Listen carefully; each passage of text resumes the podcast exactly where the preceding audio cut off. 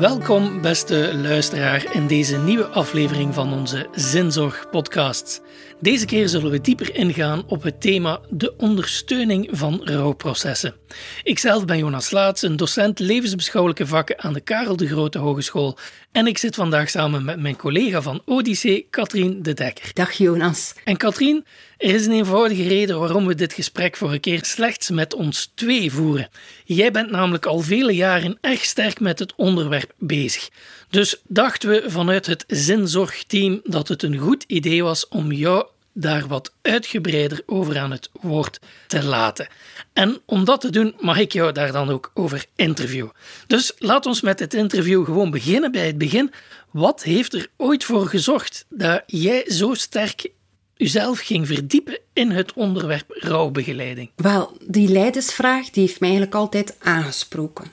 Dus dat omgaan met die kwetsbaarheid, die vele vragen daar rond, taal geven aan deze vragen. En eigenlijk is het ook een van de redenen geweest waarom dat ik destijds gekozen heb om in Leuven godsdienstwetenschappen te gaan studeren. Als leerkracht had en heb ik bijzondere aandacht voor uh, kinderen, leerlingen met verdriet.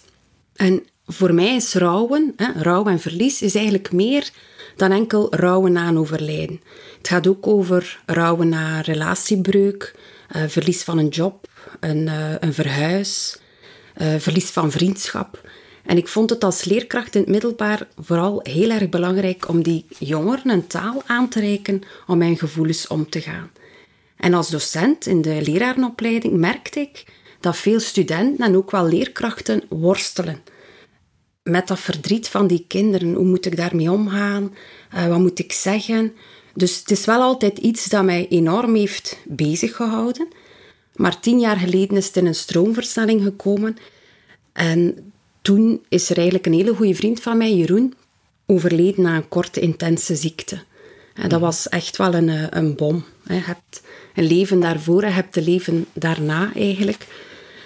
En dat heeft er echt wel voor gezorgd dat ik mij nog meer wou verdiepen in dat onderwerp, omdat ik voelde dat er eigenlijk heel veel onwetendheid is over rouwen. Ook vooral over rouwen met kinderen, want ik vind um, dat kinderen wel nog vaak vergeten worden. En dan heb ik mij daar enorm in verdiept en heb ik ook de kans gekregen om een aantal rouwkoffers uh, te ontwikkelen. Rouwkoffers waar uh, heel wat boeken, uh, materialen in verzameld worden, waar dat scholen, maar ook jeugdbewegingen, uh, ouders uh, naartoe kunnen gaan om specifiek materiaal te gaan uh, ontlenen. En eigenlijk is het zo dat ik mij daar meer en meer in verdiept uh, heb. En ik heb eigenlijk op die manier ook echt prachtige uh, prentenboeken leren kennen.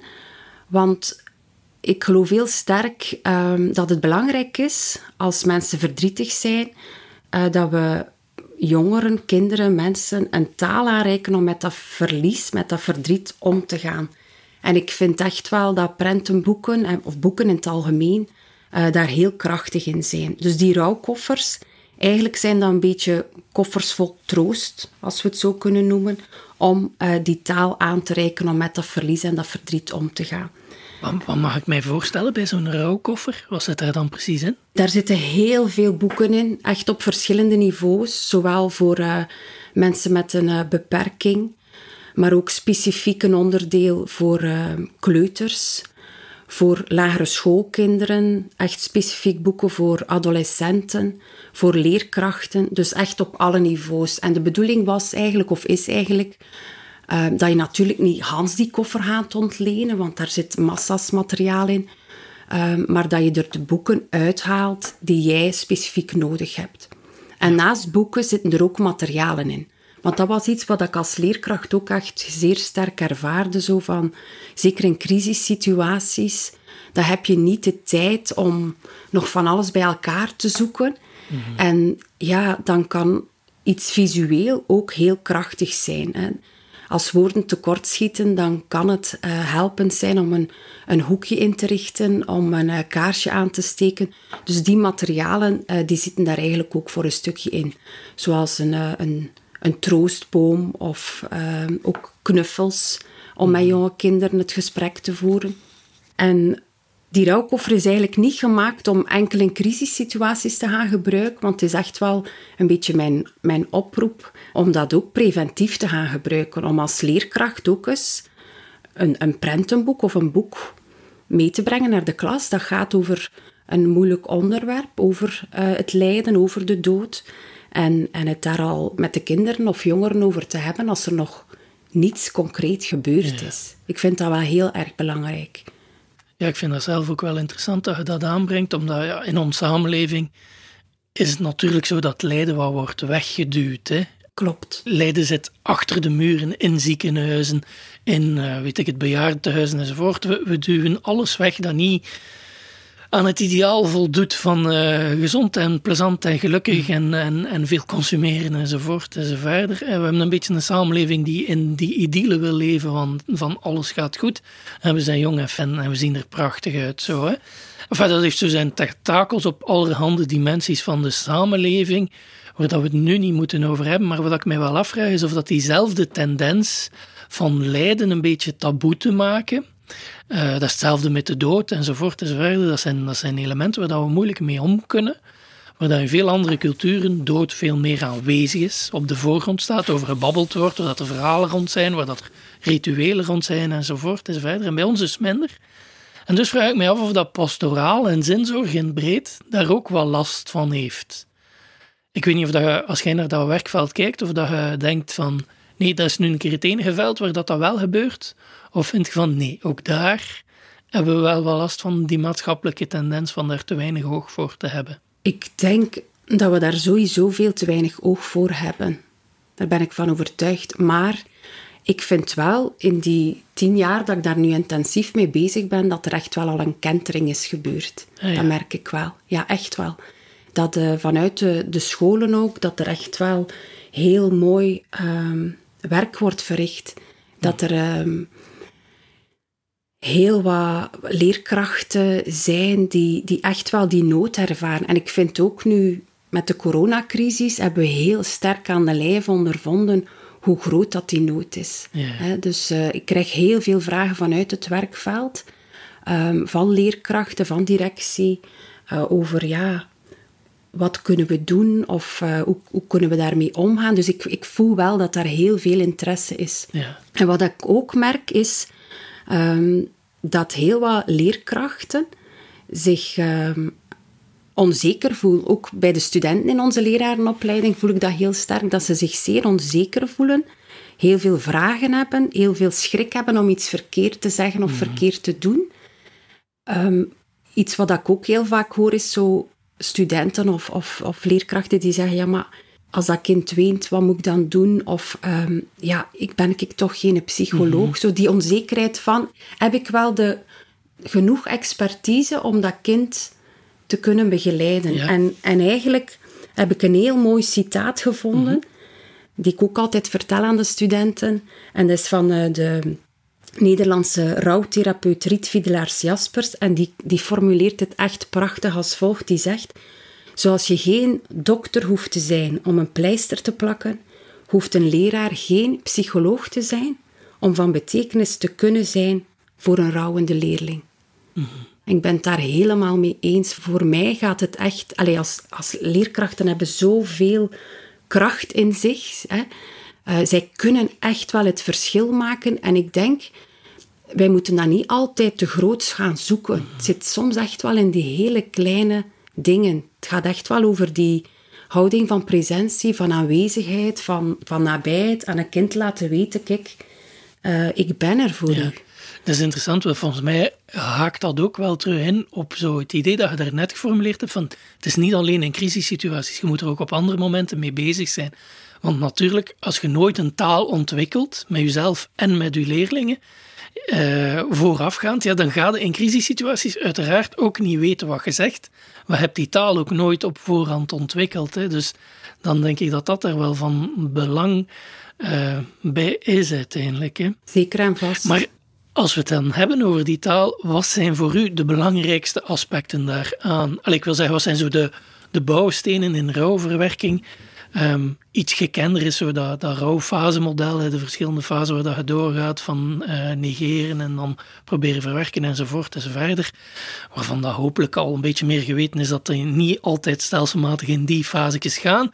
Maar uh, je hebt mij in de voorbereiding van ons gesprek ook al even gezegd van dat is niet de manier waarop dat jij naar rouwen kijkt en de manier waarop dat jij ermee omgaat. Dus hoe kijkt jij er wel naar? Dus inderdaad, hè, men, dat, dat rouwproces van die aantal taken, eigenlijk heel veel rouwenden herkennen zich daar niet in. En het is eigenlijk vanuit de rouwzorg zelf dat er een stukje kritiek is gekomen op dat, op dat model. En um, het duale procesmodel, dus dat is ontwikkeld door onderzoekers Strube en Schut. En dat, dat is eigenlijk een andere voorstelling. Eigenlijk vergelijken zij, we kunnen het best vergelijken met rouwen is roeien op een bootje met twee riemen. En we hebben twee riemen. En de ene riem is verliesgericht. En over wat gaat dat dan? Ik, um, dat gaat over, je bent bezig met dat verlies. Je haalt herinneringen op. Um, je richt bijvoorbeeld een hoekje in met een foto. Je steekt een kaarsje aan. Je laat je verdriet toe. Je staat stil bij je gevoelens. Dus dat is de ene riem. De andere riem is dan vooral herstelgericht. En wat, wat bedoelen ze daarmee? Dat gaat over het bezig zijn met u aan te passen aan de veranderingen in uw leven. Dus dat gaat over uw leven opnieuw inrichten, nieuwe vaardigheden aanleren, afleiding zoeken, um, nieuwe rollen uitproberen, op zoek gaan naar wie ben ik nu. Dus het is niet herstel in de zin van herstellen van een ziekte mm-hmm. of zo. Hè. Daarover gaat het niet, want trouwen is geen, geen ziekte. En uh, Johan Maas en Herke Vertries, dat zijn ook twee rouwtherapeuten, die spreken liever over oriëntatie op het verdere leven. Maar dus, het gaat over die twee riemen. En ik vind, ik vind dat heel boeiend, omdat ik heel vaak ook de vraag krijg van studenten of van uh, collega's of van uh, mentoren van ja, ik zit met deze specifieke situatie, een kind met verdriet, met verlies, met rouw, hoe moet ik daarmee omgaan? Daar is geen pasklaar antwoord op. En het beste advies dat ik kan geven is, ga in gesprek met dat kind, observeer en vraag, wat kan ik voor u betekenen? En voor de ene persoon um, zal het misschien helpend zijn om het verhaal te vertellen. Hè? Sommige mensen willen vertellen over uh, de persoon die ze missen. Maar het kan evengoed zijn dat uh, een student zegt bijvoorbeeld, ik wil eigenlijk liever niet dat er over gesproken wordt. Ik wil eigenlijk liever dat gewoon de structuur van elke dag doorgaat. En dat is oké. Okay.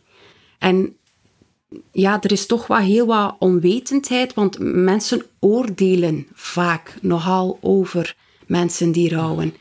En woorden kunnen helen, maar kunnen ook echt wel kwetsen. En dat is iets, alleen gesprekken met mensen die ik voer, uh, met studenten die, die rouwen, Um, dat is iets dat echt wel ook aan bod komt. Zo, ja.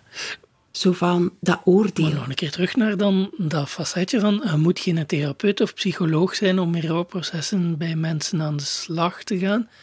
Hoe weet je dat precies? Want ik snap dat je zegt, de mensen geven het zelf aan, maar ik vermoed ook dat, zeker in een crisissituatie dan, dat veel mensen ook niet goed weten wat ze willen.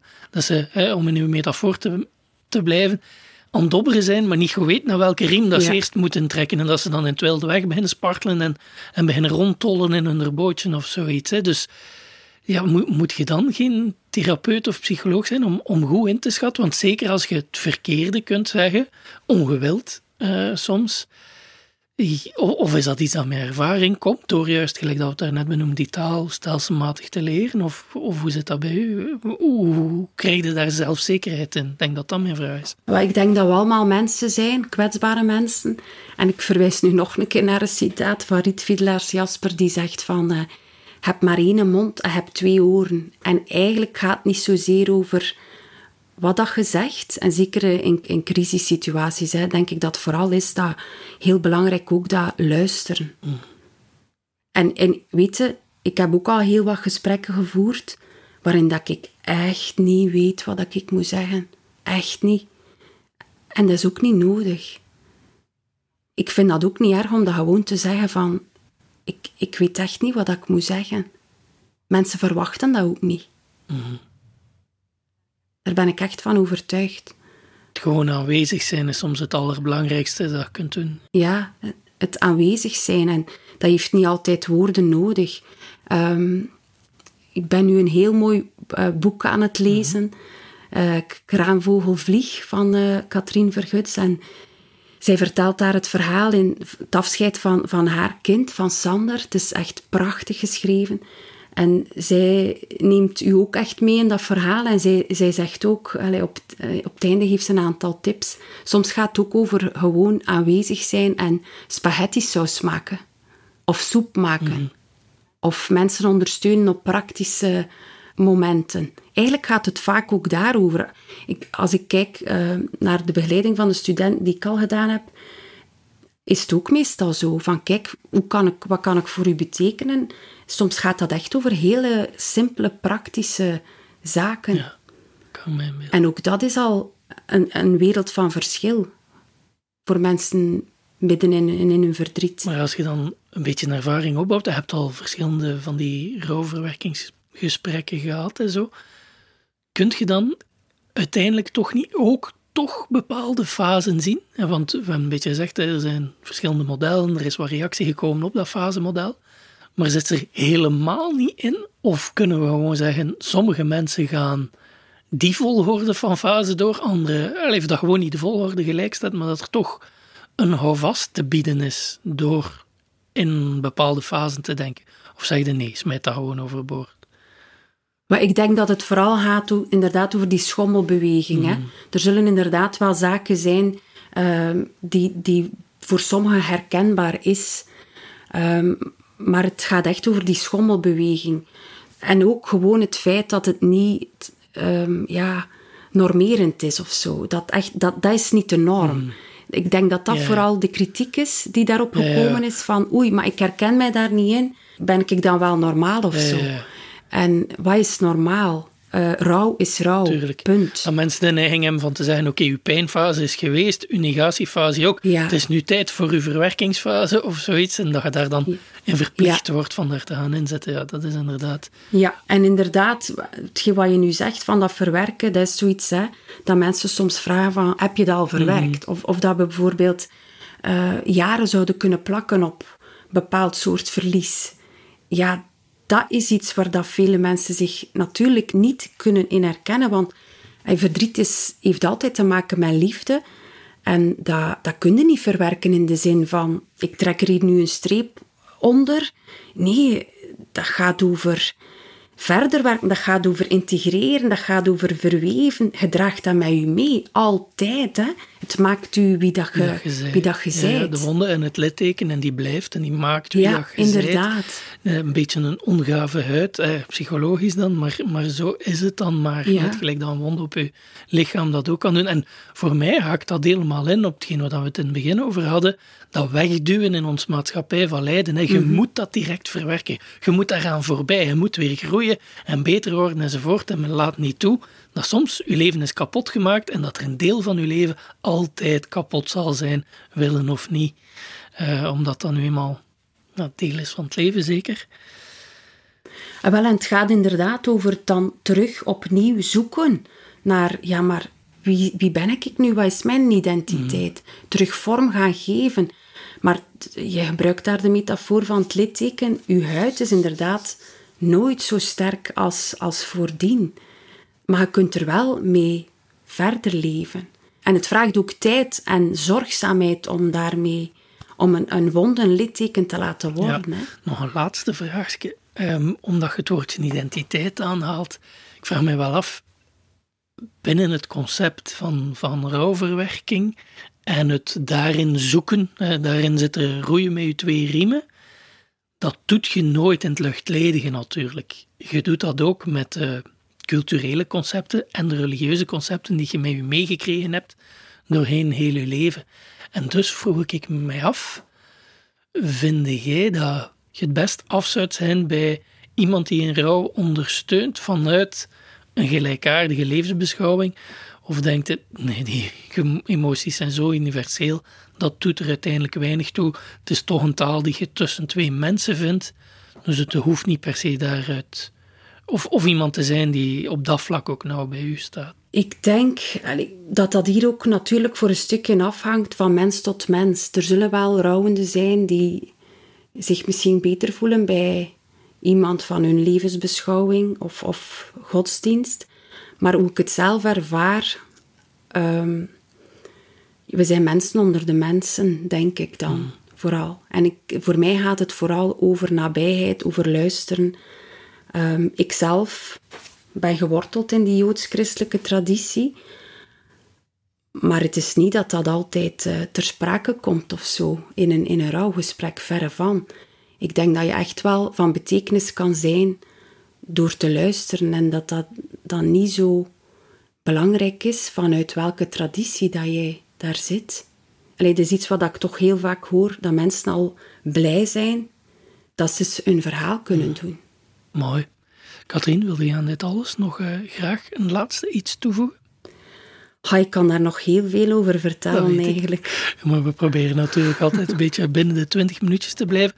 Dus anders eh, spreken we af dat we er nog een aflevering eh, aan gaan wijden. Maar dat we dan eh, weer met z'n drieën eh, zullen samenzitten om het dan wat meer te concretiseren. Hoe datgene dat we vandaag hebben besproken kunnen binnenbrengen. Specifiek in de pastorale context van een hogeschool dan. En hoe dat je met studenten eh, meer rond aan de slag kunt. Is dat een goed plan? Dat is super. Oké, okay, fantastisch.